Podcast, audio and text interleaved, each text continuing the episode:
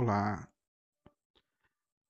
Procurando aqui em meus arquivos um material, eu me dei conta que eu tinha arquivado essa entrevista que principais expositores de reconhecimento mundial concederam em uma conferência de pastores em 2013.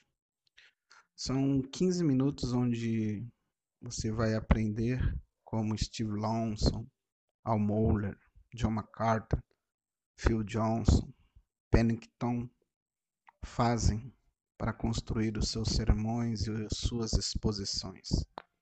Que Deus te abençoe e que seja um áudio que coopere para o teu conhecimento e para o teu conhecimento na graça do nosso Senhor Jesus Cristo. Que Deus te abençoe.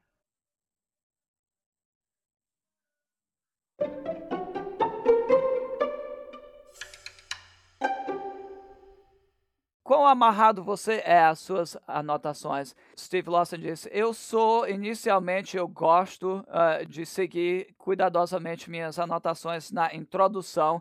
Eu não gosto de estar simplesmente falando palavras sem rumo e direção. Então, na minha introdução, eu quero ser bem cuidadoso, bem preciso eu não faço isso na, na conclusão, porque o momento do sermão tem continuado de tal forma que eu não preciso na conclusão. Então, há uma economia de palavras no corpo do sermão.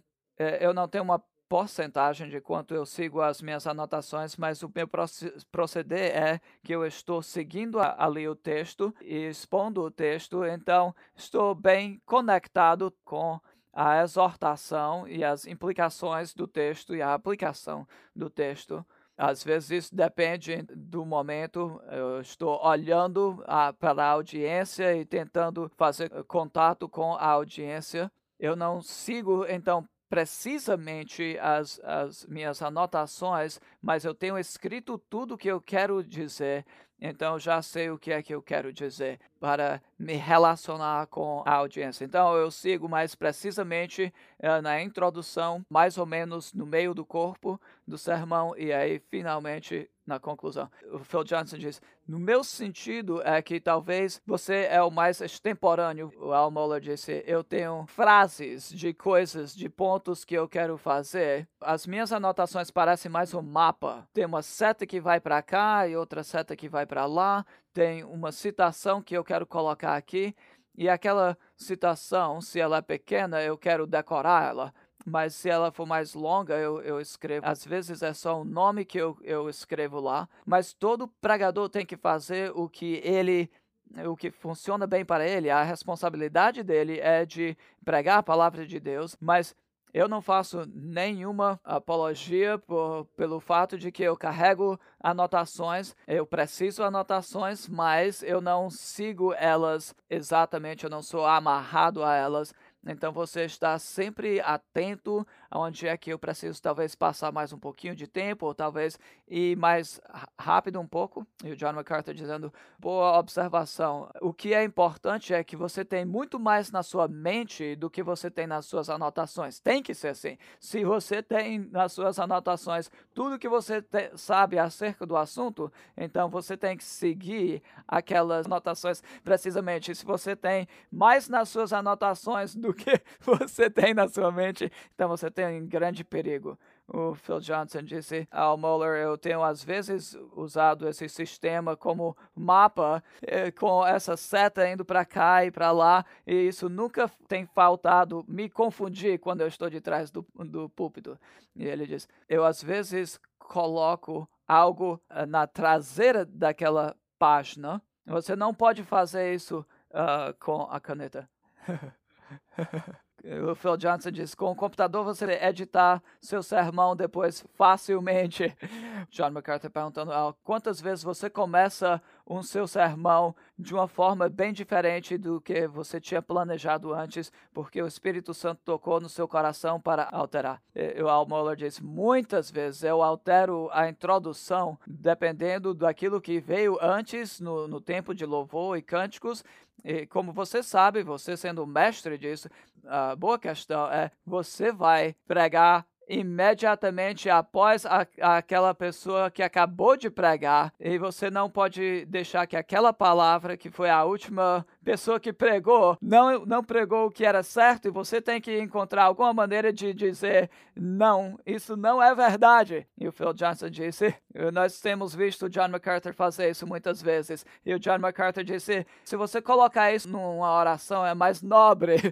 Albert Moeller disse: se você colocar isso uh, no contexto da Batista da Convenção, ah, Deus abençoe o coração desse. O Phil Johnson pergunta: você, se você poderia voltar para uma pregação e repregar a mesma pregação que você acabou de pregar? E Albert Moeller disse que não, eu, eu poderia fazer isso, mas eu não faço isso, não desejo fazer isso. Tom Pennington, quantas páginas de anotações você faz? Ele disse: se eu tiver uma mente como Al Moeller, eu, eu faria só um pouquinho de anotações como Al Moeller faz, mas para mim eu faço pelo menos umas 12 páginas de anotações. Eu não sigo elas necessariamente expressivamente, mas eu faço em grande parte para o meu próprio benefício, porque eu vou passar 30 horas estudando e eu, eu quero cativá-las de uma forma mais permanente para mim poder voltar e continuar o meu estudo no futuro. Então, isso reserva o meu estudo, o benefício do meu estudo para o futuro. Agora, começando com o John, eu quero que cada um de vocês dê uma breve descrição de como você prepara o seu sermão. Eu me lembro que 30 anos atrás, hoje, vi pela primeira vez como foi que você, como é que você prepara o seu sermão. Livros de toda parte, na frente e atrás, cercando por todo lado nos diga como é que você faz. E John MacArthur disse: o objetivo é compreender o texto, a interpretação do texto. Então, primeira coisa que eu faço é examinar o texto original no grego, no Novo Testamento, compreender o que é que está lá, quais são as questões gramaticais, e eu faço anotações básicas quanto a cada versículo e, e, e assuntos textuais. E então, começo a me acercar com comentários com o propósito, a compreensão que eu não sou a primeira pessoa que o Espírito Santo tem iluminado e eu quero compreender a perspectiva e a compreensão de cada uma das. E a maioria das pessoas que eu, eu leio são pessoas que já morreram, poucos são pessoas que ainda estão vivos. Então, muito do que é escrito hoje é apenas no, no, nível devocional. Eu faço anotações copiosas. Eu então pego uma interpretação dentro do contexto, cada autor, então se eu estiver trabalhando com um autor luterano, o Matthew Hendrickson, que é reformado, rico em teologia e teologia histórica, e então eu tento aproveitar tudo que está ocorrendo lá, porque eu não quero perder nada do que está lá. Talvez você você pode ler um, o que um diz e você diz, ah, eu não vejo isso, isso, tá, uh, isso não está seguindo o texto. Mas talvez outro você diz, puxa, isso é uma boa observação. Então, muitas das horas do meu estudo se envolve me expor a este estudo de tudo isso. E tem pessoas, tem homens que têm estudado o livro inteiro, então escre escrevendo esse comentário baseado no, na compreensão desse livro inteiro. E o Phil Johnson diz: você deve esclarecer que esse aqui são anotações randômicas em todo lugar. Eu consigo compreender, mas nenhum de vocês conseguiriam compreender o que eu estou escrevendo ali, não. Então, nesse processo, eu começo a compreender toda uh, o que é essa passagem está abordando. E então começa a produzir uma introdução, uma conclusão e os pontos do sermão. Então, essas coisas não estão impondo, eu não estou impondo isso no texto. E o Phil Johnson disse: é você faz a introdução e conclusão antes que você escreve o sermão. E ele disse: eu não escrevo eles detalhadamente, mas eu, eh, pelo menos, eu coloco lá e elas podem alterar. E ele disse: eu sou como Steve Lawson nesse assunto. Eu aplico muita ênfase na introdução e nem tanto na conclusão, porque a conclusão eh, pode ser explosiva. Se bem que hoje de manhã eu não segui isso tanto, porque eu simplesmente tive que concluir e parar.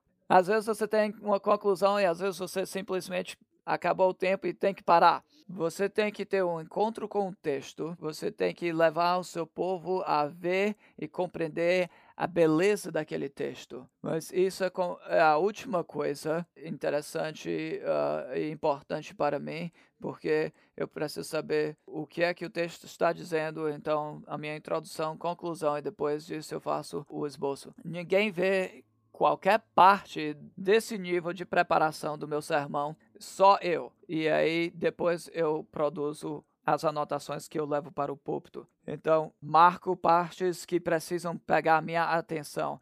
Uma daquelas partes importantes são as transições. Você tem que levar uma pessoa de um aspecto lógico para o próximo pedaço lógico.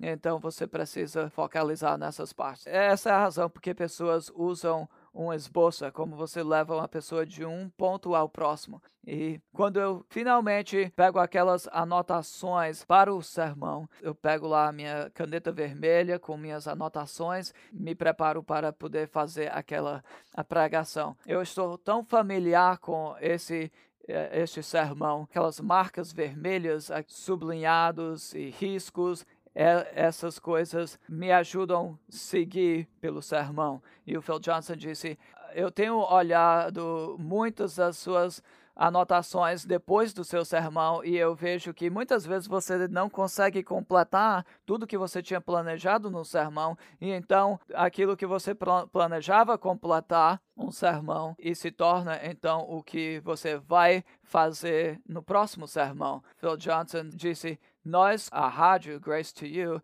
temos a grande facilidade de poder levar os seus sermões à rádio, porque nós nunca podemos transmitir uma das suas pregações completas no programa de apenas uns 28 minutos, mas as pessoas que estão escutando, eles nunca sabem que isso não foi a conclusão de um sermão, porque você, no final daquele ponto, você traz uma, uma conclusão apropriada e nós nunca temos dificuldade. E da mesma forma, o John MacArthur está dizendo que, por exemplo, quando eu fiz João 3 ontem, eu fiz de um, os versículos de 1 a 10, foi quatro pregações, quatro semanas. Eu não pretendia que fosse quatro semanas, mas se tornou quatro semanas. E eu preguei um, uma pregação ontem, mas uh, vem tanto à sua mente e você se torna uh, tão ligado a isso. Ele perguntou então, Tom, qual o processo que você faz?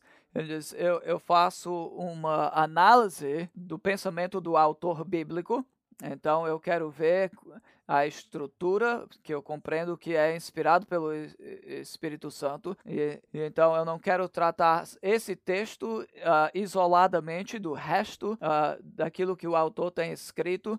Então, eu planejo, eu escrevo, faço muitas anotações para cada pedaço. Tudo que eu estou aprendendo acerca daquela palavra, se eu estiver fazendo um estudo de uma palavra específica, e o Phil Johnson, essas anotações não são as anotações que você leva para o púlpito, o que é que você faz com essas anotações? E o Tom disse: Eu não fico eu não preservo aquelas anotações. Eles, ah, você talvez vai querer tampar seus ouvidos aqui. Aquelas palavras que eu escrevi na mão, eu agora falo para o computador uh, usando um programa de dicção, porque eu posso falar muito mais rápido do que eu posso escrever. Sabe o que é que eu faço com as minhas anotações de sermões? Eu, eu dou para o Phil Johnson e ele, ele vende. Phil Johnson diz: Eu não vendo eles no eBay, não, mas eu vi ele jogando as anotações. Disse: O que é que você está fazendo com essas anotações? Eu disse: Ah, eu não vou usar mais. Então ele diz: Não, eu não, eu não vendo não, mas isso aí vai ficar para a herança dos meus netos. Agora, ele, o Al Moller disse: Eu tenho uma confiança que nós temos excelentes traduções da Bíblia em inglês e o que eu quero fazer, eu quero estudar bem o texto que eles vão escutar e que eles vão ler e pensar dali. E isso é mais devocional. E depois disto, eu passo para o processo mais intencional, eh, exegético e hermenêutico, Agora eu tenho muito mais recursos disponíveis para mim. Eu faço o trabalho uh, com as línguas originais sozinho. Depois disto, eu leio muitos comentários. Uh, eu faço um pouco diferente. Eu fazia o meu trabalho somente dentro dos comentários, eu escrevia dentro dos comentários, nas margens e em todo o canto dentro dos comentários, com aquelas setas e tudo, o Phil Johnson disse. Eu estou tendo um diálogo aqui com o comentarista. E agora eu tenho numa mensagem aquelas porções uh, eu faço cópias da, da, do, daquele comentário e agora faço minhas anotações naquilo. Os comentários têm duas funções. Um, que você não está sendo um idiota, como o, o, John MacArthur disse. Você não é o único homem fiel que tem examinado esse texto antes. Se eles veem uma coisa como consenso que você não está vendo, você deve voltar e olhar o texto. Se eles não estão vendo uma coisa como um consenso do texto que você está vendo, você deve estar bem, você deve ser bem cuidadoso e estar bem convencido de que o texto está fazendo esse ponto. Então, como Calvino disse, a coisa maravilhosa é que Deus usaria um ser humano uh, para transmitir a sua mensagem. Ele poderia transmitir sua palavra de qualquer outra forma, de uma forma divina, mas ele usa seres humanos para fazer isso. Nós precisamos formar argumentos. Então, isso é um chamado divino. Eu tenho que fazer o trabalho exegético, eu preciso fazer o trabalho da teologia bíblica, examinando como é que isso cabe dentro do panorama histórico, do, dentro do contexto. Eu preciso compreender de onde é que o autor vem, para onde ele vai, o que é que está ocorrendo no contexto histórico disso, como é que isso cabe dentro do propósito do autor.